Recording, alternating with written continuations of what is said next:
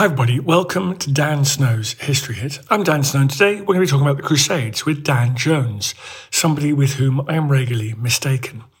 That's extremely flattering because Dan Jones is one of the best narrative historians on earth. His books have sold millions of copies. His program he made on the Knights Templar, which is on historyhit.tv, is one of the most successful programs we have ever made on our new digital history channel. And this episode is a rerun of one we first recorded a couple of years ago went round to Dan Jones's house and we talked about the Crusades.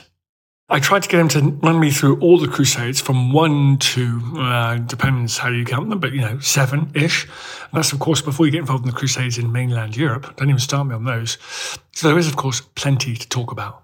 While we're on the subject, the most glorious castles I have ever visited in my life are the Crusader castles Aleppo, Jerash, Salah ad-Din's castle in Syria. Just Google it. Just Google it. Kerak, Crac de Chevalier. They are unbelievable. Bizarrely, I was there as the Syrian civil war was breaking out. I was making a program about those castles. And many of them had been terribly damaged in that war. You can watch programs like the Crusades. You can watch programs with Dan Jones over on historyhit.tv. And over there, we've got tens of thousands of subscribers. It's the world's best history channel. It's like Netflix for history. You're going to love it. Just cruise on over to historyhit.tv and get a month for free. Check it out, see if you like it. In the meantime, though, everybody, here is Dan Jones talking about the Crusades. Dan Jones, thank you very much for coming back on the show. It's a big subject. One of the biggest. When you set out to write about the Crusades, are you mindful of what they mean to people today? This is not just a kind of abstract, sort of self contained bit of medieval history. I'm always interested in topics that can draw like the Middle Ages together with the modern. So things that people will have heard of, you know, to put it at, at its simplest. And I think Crusades is one of those terms that's just, that's just bled into our vocabulary today. So while I've been writing, I've had a Google alert for Crusades, and every day it comes up with some really amazing stuff. So, you know, you get political stuff like Boris Johnson is on a crusade to hire more police officers or whatever, or, um, you know, the Chinese are on a crusade to, I don't know, destroy the American economy or whatever it may be. One came through this week um, from a website which said, Dr. Jen Gunter is on a crusade to save your vagina. And I mean, uh, like, that is not an appropriate mental image, uh, but so it shows you the way that Crusades has bled into our language. It also has less humorous um, political uh, implications and uses. So the alt right, we know, um, the Crusades is absolute catnip for the alt right. And if you look at, for example, the manifesto of the guy who shot up the mosques in Christchurch earlier this year, full of Crusades references. He daubed Crusader battles all over the weapons he was using. The manifesto said things like, "What would Pope Urban II do?" And on the on the other side, if you like, um, when ISIS affiliated groups bombed uh, hotels and churches in Sri Lanka this Easter, again, you know, the, the statements taking credit for it said things like, We've attacked citizens of the Crusader Coalition on their infidel holiday. So what that says to you is that there are people in this world who believe that in some sense the crusades are still continuing. And for that reason if none other i think it's worth considering and writing about what the crusades were really about um, partly so we can understand the difference between the history and, and what's happening today and partly so we can see that this is really something that doesn't bear repeating. What do people what do people mean by the crusades well, if you've been around at the time of the Crusade, so what we're talking about now, roughly speaking, is from the end of the 11th century, um, 1090s. You could you could date it earlier to 1060s, as I do in, in the book, through to I finish a story in 1492, and end of the 15th century. Nobody at that time was talking about going on crusade. You know, it's it's it's quite a historian's term. However, uh, they knew very well what a crusader was. So this a crusader was somebody who'd responded to uh, the call of the papacy, the call of a pope to go and fight a holy war in the name of Christ against the enemies of the church. Now, at the beginning of the period, that meant, uh, well, in, in, the case of the First Crusade, marching overland from Western Europe to Constantinople, modern Istanbul, uh, to assist the Byzantine emperor there in his war against the Turks, who were dismembering piece by piece Byzantine uh, territories in Asia Minor, and then marching on to Jerusalem to quote unquote liberate Jerusalem from Islamic rule. That's the sort of center piece of the Crusades. Jerusalem was taken in 1099. A series of Crusader states were set up in what's now uh, Syria, Lebanon, Palestine, Israel. But there were other crusading arenas as well. So there were holy wars being fought between Christian powers and Islamic powers in modern Spain and Portugal. There were wars being fought against um, pagans in the Baltic. There was the Albigensian Crusade against Cathar heretics in southern France. There were wars fought in Egypt, in North Africa. There were eventually, by the time you get towards the, the, the of high Middle Ages and the end of, of the Middle Ages, there are wars being fought between rival Christian powers all over Europe that are being called crusades. You could sort of just apply to the Pope and have your war rubber stamped as a crusade. Um, and that gave it some spiritual uh, legitimacy or um, or apparent validity that it might otherwise have lacked. So the idea of the crusade, in short, I guess, is is about fighting the en- perceived enemies of the church. Um, what was clearer was what a crusader was. Now, if you'd agreed to join in one of these wars, whichever it might be, you took uh, a formal vow that you were going to go on on crusade. Your reward for doing so was remission of sins. In other words, all the sins that you'd committed on earth, uh, if you confessed them, then by going on crusade or going to fight for for the church, you would be uh, excused those sins. So your passage to heaven would be um, would be made much speedier than it would have been otherwise. Uh, you were marked out as a crusader by having sewn or pinned onto your clothes a cross made of cloth, or in some cases, if you were, if you're feeling pretty uh, extreme about it, you might decide to carve the uh, the cross into your forehead or brand it on your skin um, these are all sort of possibilities. But, but the idea is, in Latin, the word crucis one signed with the cross. And everybody knew what a crusader looked. They didn't all look the same. You know, our, our image today is of a, a, Templar knight. Usually, when we think about crusaders, that's not not. Uh, we can talk a bit, a bit about this, but that's not at all what all crusaders looked like. However, it was pretty obvious um, to anyone at the time who was a crusader and who wasn't why does why does crusading happen? Why does it start? As usual, you're asking the uh, the simple questions, but they are the, the most com- with the most complex answers. So, if you want to, usually when people tell the story of the Crusades, they start with Pope Urban II at Clermont in France, 1095, and he just apparently out of nowhere stands up and says, "Right, lads, I've got an idea. We're going to head to Constantinople and Jerusalem, liberate Constantinople, liberate Jerusalem, and the reward will be." uh, you know, remission of sins, you'll find it in heaven. Um, and often that seems very weird and, and, and seems to be just an illustration of how bizarre medieval people were. Actually, of course, if you if you look at the history of crusading, you see something rather different. Um, during the sort of 1060s, 1070s, 1080s, a lot of different sort of political and military and and theological um, strands all sort of uh, coalesced and came together. It was undoubtedly true that the Byzantine Empire was under threat from Turkic uh, warlords pushing westwards through Asia Minor. Um, the Byzantine emperor had, or, or, succession of emperors had made appeals to the West, to, to Christians of the West, saying, Come and help us. There was also the fact that there was a schism between the Eastern and Western churches, and a succession of popes had scratched their heads uh, over ways that this schism, this falling out, could be um, be fixed, could be reconciled. In Western Europe, within Western Christendom, there was similarly a, a, a long history of political tension between popes on the one hand and secular rulers, particularly you know German emperors on the other, and there, were, there was a need to reconcile that situation. In Spain and Portugal, there'd been wars between Christian powers and Islamic powers going on, you know, from the 1060s. You know, clashes all over. The, you know, you could date clashes between Islamic powers and Christian powers in Spain as far back as the eighth century, if you really wanted to. Um, in Sicily, there'd been, you know, the Normans had arrived in Sicily and conquered Sicily from the Arabs. And, you know, the, the Islamic take on the beginning of the Crusades is actually that if you look around the Mediterranean in the 1060s, 1070s, you see all over the place clashes between Christian and Muslim powers. And what happens in the 1090s is that these are sort of drawn together and given a sort of unifying framework by Urban II. So there are all of these different strands coming together, but uh, something definitely happens in the 1090s. There's, a, there's another major appeal from uh, Byzantium to the west.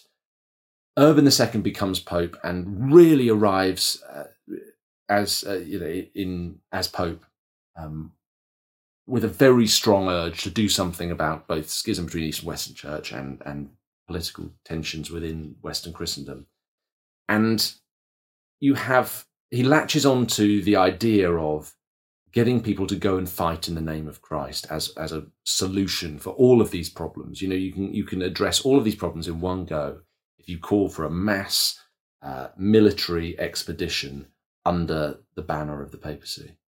I mean, are there mercenary reasons why people are going? I mean, is there a sense that you're going to benefit not just in the afterlife, but in the present life as well? Yeah, I think a lot of people went crusading with uh, a whole sort of ragtag, mixed bag of uh, of motivations they carried with them. Remission of sins might be very important, and and was very important to a lot of people. It was a very appealing idea that you could sort of wipe the slate clean and start again if you went on on this this journey.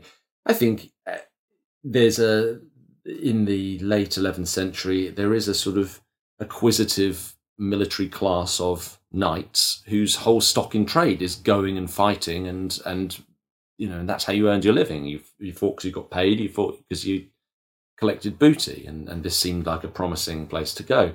Uh, a lot of the crusaders or the, or the, leaders of the crusade found that eventually uh, when they when the crusader state states in the East were set up, that um, here was sort of virgin territory that could be carved into Western style feudal little blocks, you know, and so you had kings and counts and princes and um, all the, the, sort of the aristocratic ranks that were familiar from Western Europe and the land that came with it. Um, so there, there, and throughout the history of crusading, you do see a lot of people who go crusading because there's money in it. I mean, my favourite of those, I think, after the First Crusade the beginning of the 12th century, um, the first West major Western king to visit the Crusader states, to visit the East, is a guy called Sigurd I, King of Norway.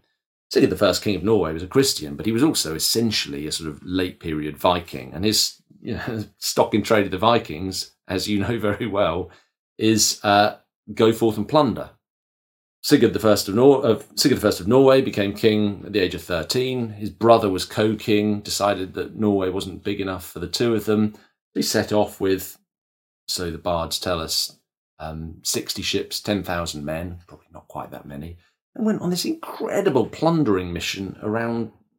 Well, he, he went to England, then France, and then stopped off all the way down the coast of what's now Spain and Portugal, plundering as he went, attacking Muslim um, townsfolk, uh, pirates, you name it. He'd attack them, take their ships, take their gold, take their women, move on.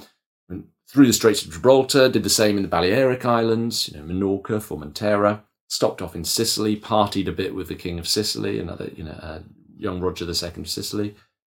By the time he wound up in the Holy Land, helped with the siege of Sidon, travelled to Jerusalem, was given a little fragment of the of Christ's cross, by the time he left the Holy Land, heading for Constantinople, he had so much booty that they were attaching it to the masts and the sails of the ships, and it was glinting as the sun in the sun as they went.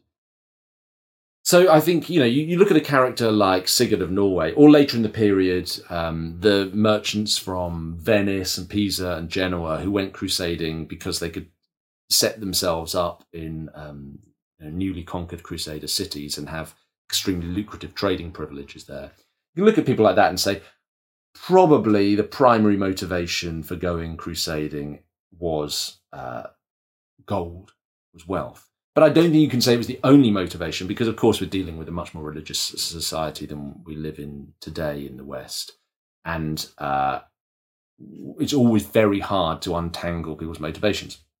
The analogy I use usually is Uh, you you never been to a pub and sat next to the, the kind of the bore who tells you that the Iraq War was all about the oil, and and, you think about that and say, well, I'm sure there was a little bit, maybe even a lot bit, uh, of the motivation of the Second Gulf War had to do with oil, but you can't disentangle that from George W. Bush's uh, deeply held Christian faith. You know, people like Cheney and Rumsfeld knew that if you put biblical slogans on papers that went on W's desk, he was more likely to read them. His sort of his Christianity played a role. His uh, his genuine sort of attachment to kind of neoliberal democratic ideas, or at least it's not just about the oil. And in the same way, in the Crusades, it's not never just about the gold.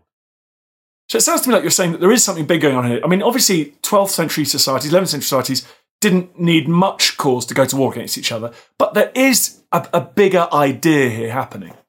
Yeah, I think that's fair. And I think that um, if you take away the brand of the crusade, as as we've quite often attached it as historians, but as as also existed at the time, um, you could see that there'd been clashes. For example, Spain and Portugal was a, a great example. There'd been clashes between Muslim and Christian powers in Spain and Portugal for not just decades, but for centuries before the crusading period. Um, you know, when Gibbon wrote about this, you know, he, he traced the history all the way back to um, the eighth century. Uh, so when we look at the crusading period, we're often applying this um, this idea to wars that would probably have been going on anyway. Of course, there'd have been clashes between uh, Christian powers and Muslim powers in Spain and modern Spain and Portugal. That's just the way that geography had dictated it. Um, however, of course, once once the idea of crusading is out there in the wild, it, you have a feedback loop between um, motivation and political fact and, and, and and wars that would have been going on anyway are probably exacerbated by the fact of the crusade or legitimized or justified. Do you see what I mean? So the, the two things enter into a relationship with one another. How many crusades were there? Well, the numbering of the crusades uh, is is a bit of a, a, sticky issue. People usually give up after five. Okay, fine. And so often people say, "Oh, there were eight or nine numbered crusades, which went to mostly aimed towards Jerusalem, even if they didn't get there." I mean, we're, we're, we're in pretty good agreement up to the fifth. Okay. And then they start to get other titles like the Baron's Crusade or the Crusade of Louis the Ninth. And, and even I sometimes lose track of, wait, was that the seventh or the eighth? The, the point is, there were tons and tons of them. And but those were just the Crusades to the east. All right, Dan Jones, you're the expert. Let's go through the Crusades. Start at number one. What happened? Um, potted history of the First Crusade. 1095, Urban II stands up in Clermont and says, Let's go fight. We're going to go to Constantinople and we're going to help the Byzantine Empire, um, which is under attack from Turkish warlords heading through Asia Minor. And then we're going to go on and we're going to take Jerusalem.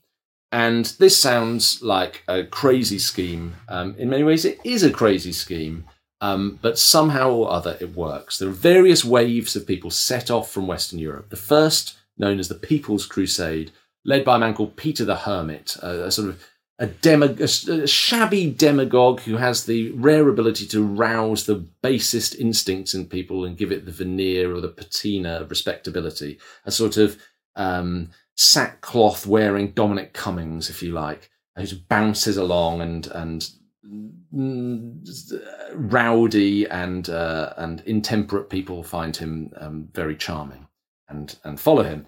The People's Crusade sets off through the Rhineland. Um, the terrible pogroms and massacres of Jewish people in cities like Mainz and Worms.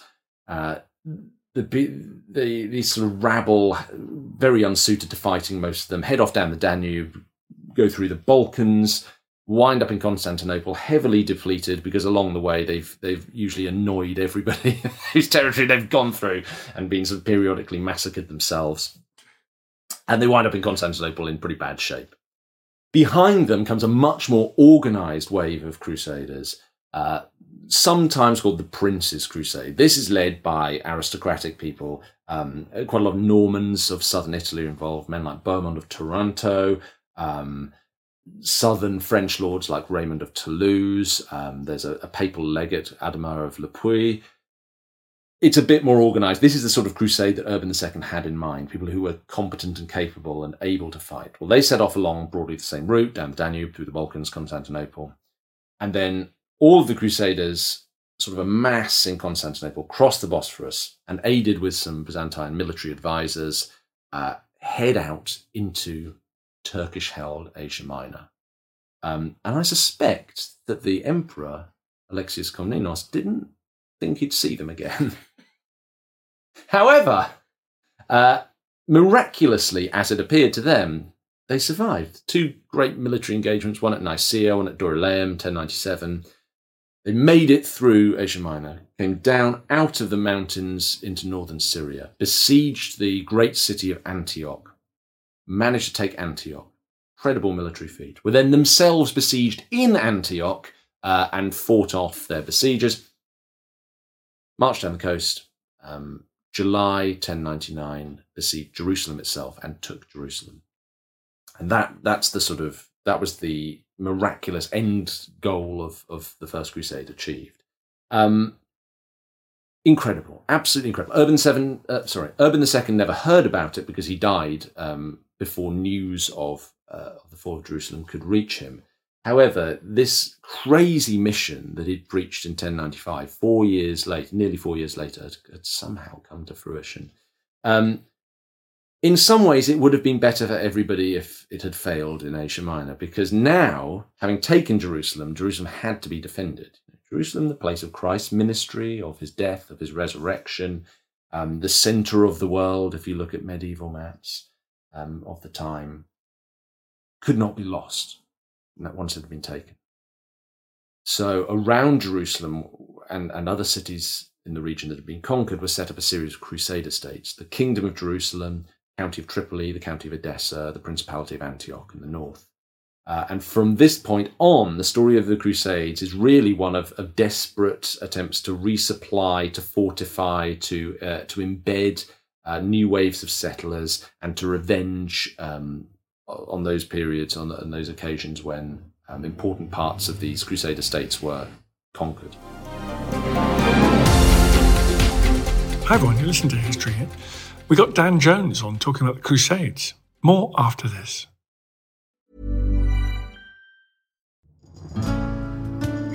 I'm Professor Suzannah Lipscomb, and on Not Just the Tudors from History Hit, I'm looking for answers to the big questions about every aspect of life in the early modern period. Like, how did the memory of Anne Boleyn continue to influence the court of her daughter, Elizabeth I? How were fairies brought to life on the Elizabethan stage? And how did the arrival of male only doctors threaten the lives of women? In other words, not just the Tudors, but most definitely also the Tudors. Twice a week, every week.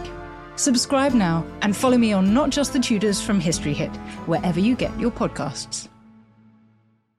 A lot can happen in the next three years. Like a chatbot may be your new best friend. But what won't change? Needing health insurance. United Healthcare TriTerm Medical Plans are available for these changing times.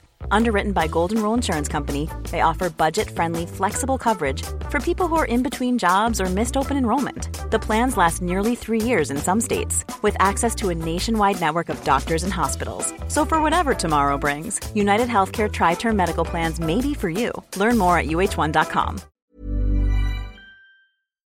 Looking for the perfect gift to celebrate the moms in your life?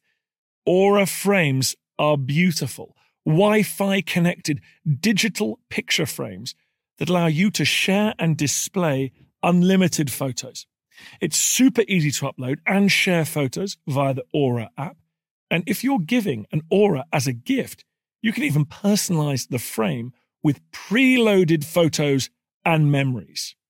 And also remember, when using messaging apps, they shrink the photos. You cannot print those out. You cannot blow them up. This is high quality imagery going to one of the most important people in your life. The Aura app is super easy to set up, takes about two minutes, and you're going to love it. There's free unlimited storage, add unlimited photos and videos, and invite as many people as you want to a frame. Right now, Aura has got a great deal for Mother's Day. Listeners can save on the perfect gift by visiting auraframes.com to get $30 plus free shipping on their best selling frame. That's A U R A frames.com. Use code Dan Snow at checkout to save. Terms and conditions apply.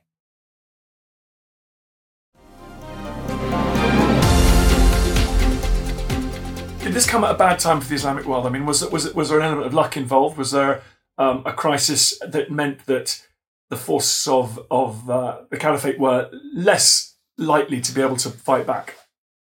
When you read the Islamic sources uh, trying to make sense of the First Crusade, um, it's very striking. Two things are very striking.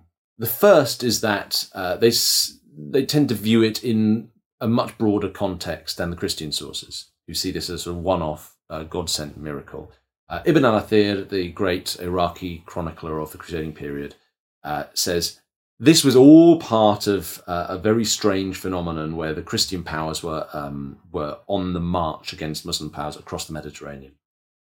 But he specifically, and other chroniclers specifically, attribute the success of the First Crusade to the um, to the fractured, um, disunified nature of the Islamic world of the Near East you had the great Seljuk Empire, a sort of Turkic uh, Sunni empire ruled from capitals including Merv and Baghdad, uh, was splintering and weakening, and authority was was falling apart. Uh, and and various different rival atabegs and emirs ruling rival cities, Mosul and Damascus and Aleppo, were all at war with each other. To the south, you had the Fatimid Caliphate uh, based in Cairo, um, Shiite, uh, implacably opposed to the Sunni Turks further north. The, these two were enemies as well, and so the explanation given in a lot of Islamic sources is because the uh, because the Muslim world was um, in a state of disunity, the Franks, as they call them, Ifranj, uh, marched in and took advantage of that situation. So that that's absolutely the way it's uh, it's understood um, in those narratives. Second Crusade.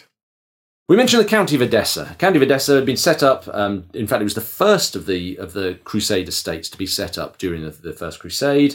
But in 1144, it was uh, the, the, the, capital city, Edessa, and much territory around it was taken by Zengi, a, a, a fierce and extremely violent and drunken warlord. News of this got back to the West, where crusading sort of enthusiasm had really been dipping in the centuries following the First Crusade. But shock horror when Edessa fell. Um, a crusade was organized on the principle largely that uh, the loss of Edessa demonstrated how sort of weak and um, sort of lily-livered the new generation of uh, of rulers in the West had become in comparison to their their brave and um, and and bold forefathers. The crusade was principally led by two kings, Louis VII of France and Conrad III, the German king. Um, both of them led armies which went deliberately in the footsteps of their forefathers. They tried to go overland when a sea route might have been a better idea. Uh, to Constantinople, they tried to go overland when a sea route might have been a better idea. To Constantinople, across the Bosphorus, through Asia Minor, Antioch, down to Jerusalem. Same route as the First Crusaders. Terrible, terrible idea. Absolutely terrible idea because, uh, among many other reasons, Louis VII and Conrad III were not a patch on the leaders of the First Crusade. Louis VII in particular, his wife Eleanor of Aquitaine described him as more a monk than a king, and he was useless as a as a military leader in that context. Um, the Turks of Asia Minor had their stuff together. They were much more organized than they had been in the 1090s. And so the armies of the Second Crusade were butchered and very lucky to make it to the Holy Land at all. By the time they got there, Edessa was long gone. Zengi was dead. Uh, and they were scratching their heads as to what on earth they were going to do. So, a sort of ham fisted plot or, or, plan of action was cooked up by which they were just going to go and attack Damascus. Why Damascus? Well, strategically quite important city, very important city, uh, very wealthy, but um, not the sort of place you go and besiege just with a, a plan worked out on the back of a fag packet. Um, the siege of Damascus was an absolute uh, fiasco. It was over within a week, and the crusade broke up in some acrimony. Louis VII of France stayed in the Holy Land for a bit, touring the shrines, but he'd fallen out massively with his wife, Eleanor of Aquitaine, who was subsequently accused of having an affair with her uncle, Prince of Antioch. By the time they got back to the West, they were ready to be divorced, and, and well, English and French history took a different course because of that. Um, not uh, a crusade to be proud of. The, the one interest, in fact, there were, there were two interesting achievements in the Second Crusade. The first was that English and Flemish crusaders, who did take a sea route rather than the overland route, on their way round um, what's now Portugal, conquered the uh, significant and very wealthy Islamic city of Lisbon. We call it Lisbon now. And that was a major gain for the Second Crusade in 1147 in some ways, even more important was the fact that there were some German nobles in Saxony in 1147 who decided they didn't really fancy the trip to Jerusalem. And they petitioned the Pope successfully to be allowed to attack non Christians closer to home, pagan people in uh, the Baltic states. And the Wendish Crusade, as it's known, as a minor crusade, which, uh, which took place in 1147, 1148 started a pattern of crusading against, against Baltic pagans, eventually in Latvia, Lithuania, Estonia, up to Finland, uh, which would continue for hundreds of years and become a major, major crusading arena, uh, particularly in the later Middle Ages. So that probably was the, the, the most important lasting outcome of the Second Crusade, not the fiasco in the Holy Land. Number three. Third Crusade. Everyone knows about the Third Crusade. This is Richard the Lionheart and Saladin. Right? If you close your eyes and think of a crusade, if you, you ever do such a thing, it's probably the third crusade you're thinking about. 1187, city of Jerusalem was taken by Saladin, a great uh, Kurdish general who'd risen to become um, Sultan of Egypt and Syria, united the Islamic world under Sunni rule, uh, crushed the Fatimid Caliphate, um, deposed the last caliph, and was now taking aim under the banner of jihad against the the Christians of the Crusader states. Destroyed a Crusader army at the Battle of Hattin on the 4th of July 1187, subsequently marched on Jerusalem and took it. Jerusalem fell, the relic of the true cross was captured, the king of Jerusalem was captured. Seismic shock went through the Christian world, particularly in the West. And kings, including Philip Augustus of France, Philip II of France, and Richard I, the new king of England, Richard the Lionheart, answered the call to crusade turned their kingdoms over to preparing for war, sailed to the Holy Land, uh, successfully besieged the city of Acre or Acre, which had become, uh, which would become the cap- new capital of the, the, kingdom of Jerusalem. Uh, went on a you know a march down the coast, uh, fighting Saladin's armies all the way. Richard twice approached Jerusalem with the intention of taking it back from Saladin, and twice realized he didn't have the numbers to do it. So eventually brokered peace with Saladin, uh, took ships and went home. Um, a heroic sort of uh, legend sprang up around the Third Crusade almost from the minute it was taking place. I mean, both Richard and Saladin surrounded themselves with people whom they knew were going to write their stories and uh, and write them up in the most kind of chivalric and um, and uh, heroic way imaginable. I it's a very familiar story, and actually, one one of the fun things I, I did when I was writing Crusaders was to take a slightly different approach to it. So I, I discovered a character called Margaret of Beverley. Well, I came across her, I didn't discover and uh, scholars knew about her, but no one's really written about her at any any length in a sort of popular book about the Crusades. Margaret of Beverley gives you a great view of the Third Crusade because she's a sort of Yorkshire lass who goes on pilgrimage to Jerusalem and gets stuck in Jerusalem when Saladin's armies are outside the walls. And uh, the account of her sort of terrible time during the Third Crusade has her on the walls of Jerusalem with a slingshot throwing stones at Saladin's army and uh, wearing a cooking pot for a helmet on her head. And, uh, and, and she has the most incredible adventures around the Holy Land. So when I was writing about the Third Crusade, I really tried hard to give a, a a woman's view of what the Third Crusade was all about. So that was that was that was fun. Fourth Crusade. Fourth Crusade. Absolute joke. Fourth Crusade. I mean, really an extraordinary event that um, we don't talk about the Fourth Crusade too much because uh, it was extremely disreputable um, at, at every stage. In the right at the end of the 12th century, um, after the Third Crusade had just sort of narrowly failed to take Jerusalem, um, a new crusade was was launched, and it was it was sort of taken up relatively enthusiastically by a small group of French lords. But it was very clear that there weren't going to be any kings this time going crusading. So this group of French lords scratched their heads a bit and thought, how are we going to get armies ourselves to the Holy Land? So they went to Venice, greatest sort of shipbuilding uh, merchant republic um, of the of the Adriatic, and they brokered a deal with the rulers of Venice, and principally the 90 year old blind Doge of Venice, Enrico Dandolo, by which Venice would build them sufficient ships to carry uh, a, a, vast army. Um, the secret destination was Alexandria in, in northern Egypt, from, from which they'd then proceed on to Jerusalem. So for a year, Venice and all its its you know its labourers and its shipbuilders and its merchants toiled to prepare a, a, crusading fleet.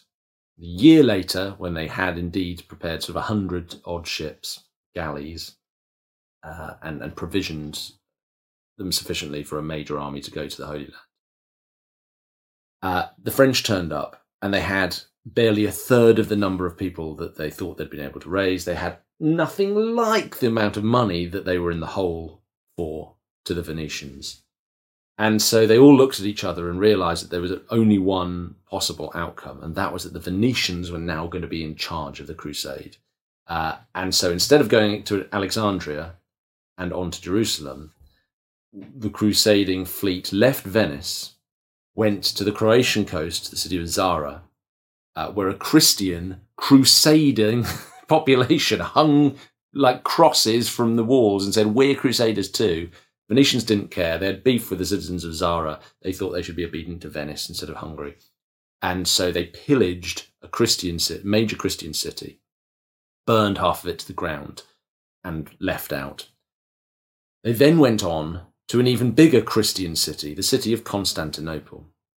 And through a, a, series of sort of tortuous politics involving rival claimants to the imperial throne in Constantinople, um, you ended up with the rather shameful sight in 1204 of the Crusaders on the Fourth Crusade uh, scaling the walls of Constantinople, invading the city, pillaging it, burning acres of it to the ground. If, if anyone's watched the end of Game of Thrones, you remember uh, Dragons over King's Landing.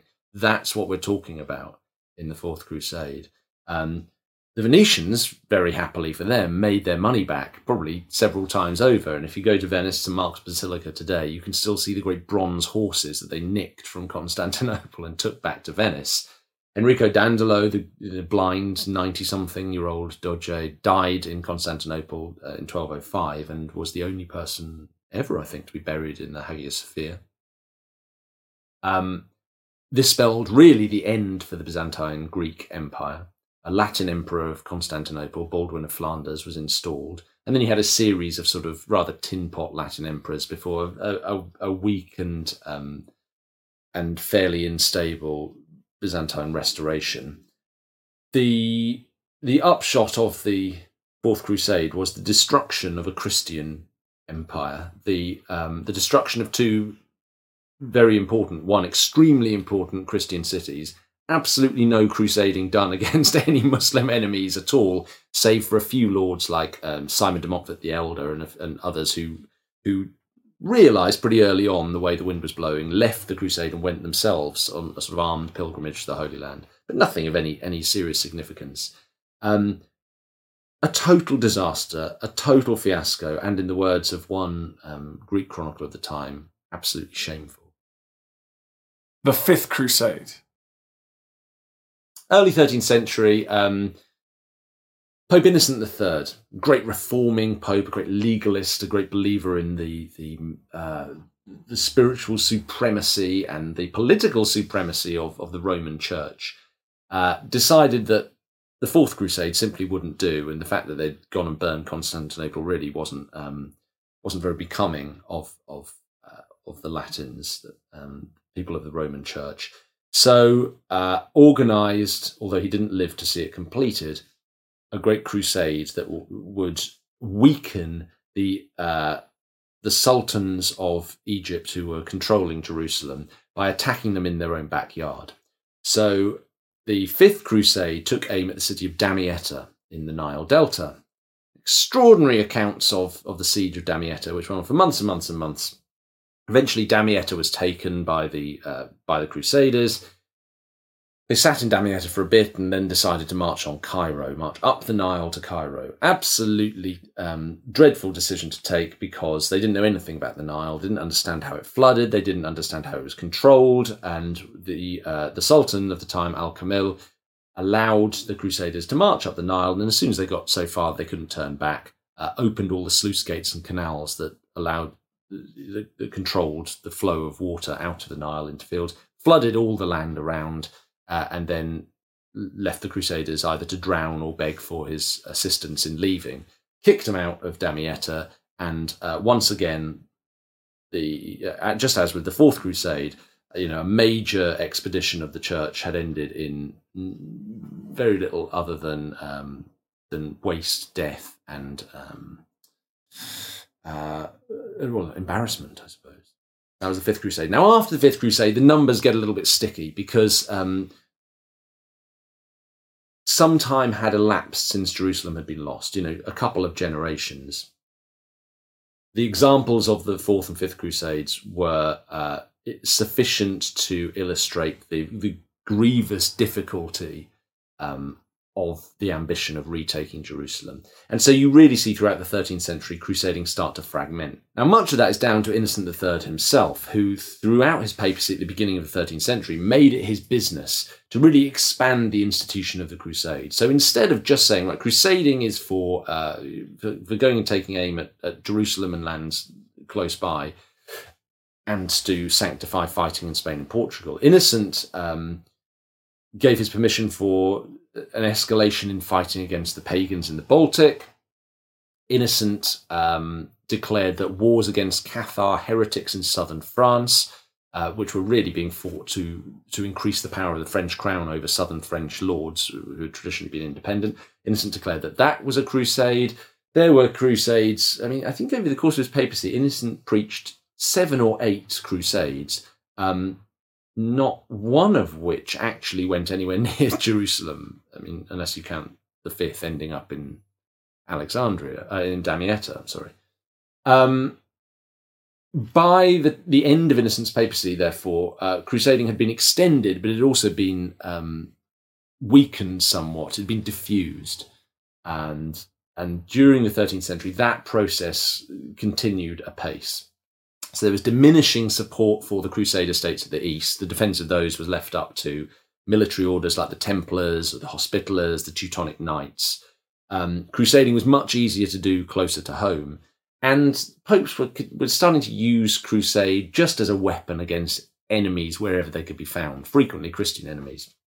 So the most ridiculous example of this that you see is uh, the wars between the papacy and the Hohenstaufen, the German emperors and particularly the, the, great Holy Roman Emperor and King of Sicily, Frederick II Hohenstaufen, who was supposed to go on the Fifth Crusade, made lots of excuses and didn't, uh, eventually turned up in the Holy Land in 1229, and through his friendship with the Sultan Al Kamil and his, his, his great understanding of Islamic culture, thanks to his, his upbringing on Sicily, negotiated a peace by which Jerusalem was mostly returned to Christian rule for nearly 15 years. Um, however, because Frederick Hohenstaufen had fallen out with successive popes, he did this while excommunicated from the church.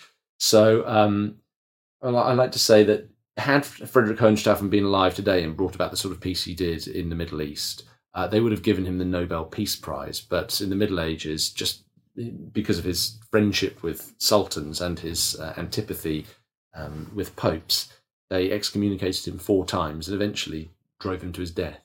And and I notice your book goes up until the 15th century. Why do you extend that far forward? Is it because you look behind some of the uh, impulses, for example, the Portuguese, they start creeping down the coast of Africa. They are influenced by crusading ideology. Well, some histories, quite a lot of histories of crusading, finish the story in 1291. 1291, Acre, Acre, the capital city of Kingdom of Jerusalem, was lost to the Mamluks, slave soldier caste, uh, Turkic by origin, but who'd risen up to take take political control in Egypt and Syria. Um, they swept the Crusader states effectively into the sea, and the Kingdom of Jerusalem became a sort of rump um, state in exile on the island of Cyprus. In retrospect, it's clear that the Crusader states were never revived in any meaningful form, and that Jerusalem was was long lost. Now, people didn't have the benefit of hindsight, of course, at the time. So, I think there's there's certainly good reasons to continue the story of crusading past the loss of Acre in 1291 into the early 14th century when grand plans by people like Marino Sanudo of Venice were being drawn up for, for a big new crusade on the scale of the first, second, third crusades. The Wars of the Reconquista were continuing and continued all the way up till 1492 when the last um, the last Muslim ruler of Granada was uh, was um, handed over the keys to the Alhambra to the Catholic monarchs, Ferdinand and Isabella. Um, there are continuing wars right into the 15th century. The Teutonic Knights are still fighting pagans. Henry Bolingbroke, future Henry IV of England, went fighting a couple of seasons with the Teutonic Knights when he was a young man. Um, crusades were being declared willy nilly. You know, John of Gaunt, Bolingbroke's father, when he was fighting down in Castile and, and Portugal, had his war against other Christian kings declared a crusade. So I think I'm writing about crusaders, and there is absolutely no question that in the 15th century there were tons of people who considered themselves crusaders. Indeed, well into the 16th century, you know, Christians fighting against the Ottomans on in Eastern Europe and um, you know towards the the edge of the Ottoman Empire, they considered themselves crusaders. 1798, you could take the story up to if you wanted, with Napoleon Bonaparte stopping in Malta and, and getting rid of the last, you know, vestiges of the, the Hospitallers, you know, crusading military order. We can take the story as far as we want.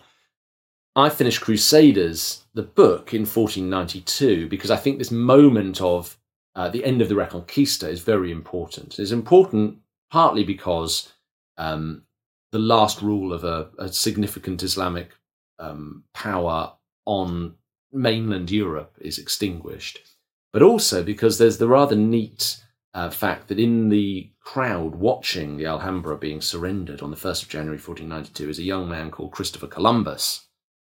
And Columbus then sets out across the Atlantic, and we, we know the story of, of Columbus's um, encounters with the New World very well. But Columbus comes back, you know, writing these wide eyed letters saying, You'll never guess what I've just found over there there's a whole bunch of other non Christian people who we can convert or kill, and a load of their stuff that we can plunder. And so it seems to me that all of these essential energies that had gone into crusading throughout the earlier, or throughout the, the Middle Ages, were now transferred, if you like, westwards. And all of that sort of uh, militant Christian acquisitiveness and um, went across the Atlantic instead of towards Jerusalem. Do the Crusades matter more today in the West, than the memory of them or the, the myths about them, or in the East, in the Islamic world? There are profoundly different approaches to thinking about the Crusades between this Western Christian world, I think, and the, the modern Islamic world.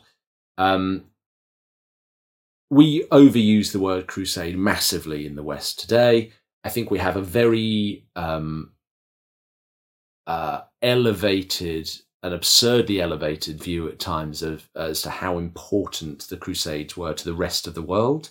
Uh, clearly, very important to the culture of medieval Europe and and the sort of the, the, the politics and and military uh, events in in Western Europe. However, if you look at it from an Eastern perspective, from an, an Islamic perspective, there was a lot more going on during the Middle Ages than the Franks occasionally turning up and sort of biting you like a sort of annoying gnat. I mean, the, the size of the Crusader states within the broader Islamic world was absolutely tiny. And uh, the arrival of sort of major crusades, very sporadic, once every couple of generations, for a large part. Um, the net legacy of crusading was relatively slight. I mean, if you go to Jerusalem even today, you still won't see a great deal. I mean, you'll see there are Crusader castles in Israel and Syria, of course, great castle like Krak des Chevaliers and um, the, the, ruins of um, Chateau Pellerin or whatever. But really, the legacy is, is not profound um, in the Islamic world, with maybe one exception, um, which is to say that it's very easily weaponized. Um, and is very readily weaponized today by groups like Al Qaeda and ISIS because it has enormous propaganda value uh, as as a historical event that appears to show permanent division between the Western Christian world and the Eastern Islamic world. And it appears to show a sort of historical continuum that can be mapped onto the world today. Um, that's stupid propaganda, obviously. Um, the, the real story, if you actually look at it, of, of relations between the Islamic world and the Western Christian world during the Middle Ages is the boring stuff of people living and surviving side by side and trading with one another and generally getting on okay and exchanging knowledge and um, and skills and people.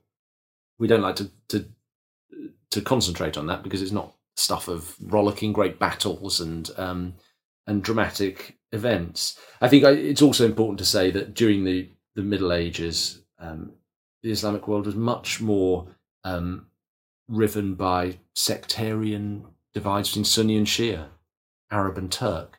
Just as today, you know, the the rivalries between uh, Iran and Saudi Arabia, Sunni and Shia, are equally, if not more, significant than um, relations between Islam and the West. So we can overrate the importance of the Crusades. But that said, given that crusading is such catnip to the alt right, such catnip to Islamist terrorists, um, it clearly hasn't gone away. And as long as there are people who consider themselves crusaders, then this story is, is going to be in our lives.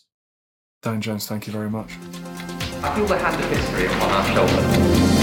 All this tradition of ours, our school history, our songs, this part of the history of our country, all were gone and finished. Hi, everyone. Thanks for reaching the end of this podcast. Most of you are probably asleep, so I'm talking to your snoring forms. But anyone who's awake, it would be great if you could do me a quick favor. Head over to wherever you get your podcasts and rate it five stars and then leave a nice glowing review. It makes a huge difference for some reason to how these podcasts do. Madness, I know, but them's the rules. Then we go further up the charts, more people listen to us, and everything will be awesome. So thank you so much. Now sleep well. Hi, this is Craig Robinson from Ways to Win, and support for this podcast comes from Invesco QQQ the official ETF of the NCAA. Invesco QQQ is proud to sponsor this episode and even prouder to provide access to innovation for the last 25 years. Basketball has had innovations over the years too. We're seeing the game played in new ways every day. Learn more at Invesco.com slash QQQ. Let's rethink possibility. Invesco Distributors, Inc. Thank you for listening to this episode of Dan Snow's History Hit. Please follow this show wherever you get your podcasts. It really helps us, and you'll be doing us a big favour. Don't forget, you can also listen to all of these podcasts ad free and watch hundreds of TV documentaries when you subscribe at historyhit.com slash subscribe. As a special gift, you can also get your first three months for just £1 a month when you use code Dan Snow at checkout.